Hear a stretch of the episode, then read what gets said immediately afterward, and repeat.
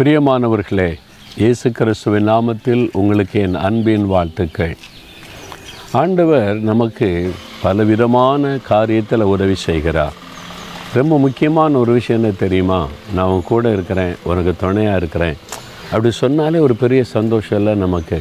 இந்த உலகத்தில் நம்ம மனுஷனை தேடுறோம். நாம் சிலர் சொல்லுவாங்க, ஐ எம் ஆல் அலோன், நான் தனிமையாக இருக்கிறேன், என்னை புரிந்து கொள்ள, நேசிக்க, துணை செய்ய யாருமே இல்லைன்னு சொல்லி.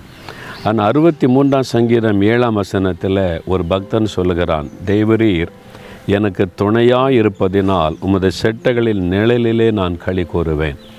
ஆண்டவரே, நீர் எனக்கு துணையாக இருக்கிறீர், நீர் எனக்கு துணை செய்கிறதுனால உம்முடைய செட்டையின் நிழலிலே நான் களி கூறுவேன் என்பதாய் பக்தன் தன் அனுபவத்தை சொல்கிறாரு. அப்போ நீங்களும் அப்படி சொல்லலாம், ஆண்டவர் எனக்கு துணையாக இருக்கிறாரு. அவர் சொல்கிறார்ல, நான் உனக்கு துணையாக இருக்கிறேன், ஐ வில் ஹெல்ப் யூ, நான் உனக்கு துணை செய்கிறேன் அப்படின்னு ஒரு வாக்கு கொடுத்துருக்கிறார்ல. பிறகு எதுக்கு நீ கலங்குறீங்க? ஆண்டவர் துணையாக இருக்கும்போது ஒன்றும் பயப்படாதங்க. உங்களுக்கு என்ன செய்யணும், உங்களுக்கு என்ன நடக்கணும் சொல்லுங்கள். எங்கே போகிறேன் அங்கே போகிறேன், ஒன்றும் நடக்க மாட்டேங்குது, எனக்காக பேச யாரும் இல்லை, எனக்கு யார் உதவி செய்வான்னு கலங்குறீங்களா? இயேசு இருக்கிறார்.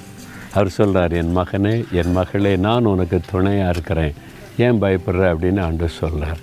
பாருங்கள், ஆண்டவர் ஊழியத்துக்கு அழைச்ச போது சொன்னார், உன் வலதுகையை பிடித்து நான் உனக்கு துணை நிற்கிறேன் அப்படின்னு வாக்கு கொடுத்தார். இன்றைக்கு வரைக்கும் அந்த வாக்கு தத்தத்தை விசுவாசித்து நான் நடந்து கொண்டிருக்கிறேன். அவர் இன்றைக்கு எல்லாவற்றிலும் துணை செய்கிறதை நான் பார்க்கிறேன். உங்களுக்கு செய்ய மாட்டாரா? எனக்கு செய்த ஆண்டவர் உங்களுக்கு செய்வார். ஒன்றும் பயப்படாதுங்க. பயப்படுற மாதிரி சூழ்நிலை வந்துச்சு, பெரிய நெருக்கம் வந்தது, இனி அவ்வளவுதான் என்கிற நிலைமை வந்துச்சு. ஆனால் இயேசு எனக்கு துணை நின்று அற்புதமாய் நடத்தினார். உங்களுக்கு அவர் செய்வார். இப்போ சொல்கிறீங்களா, ஆண்டவரே நீர் எனக்கு துணை செய்கிறபடியால் உண்மையில் மகிழ்ந்து களி கூறுவேன்னு சொல்கிறீங்களா? விசுவாசத்தை அறிக்கையிடுங்க.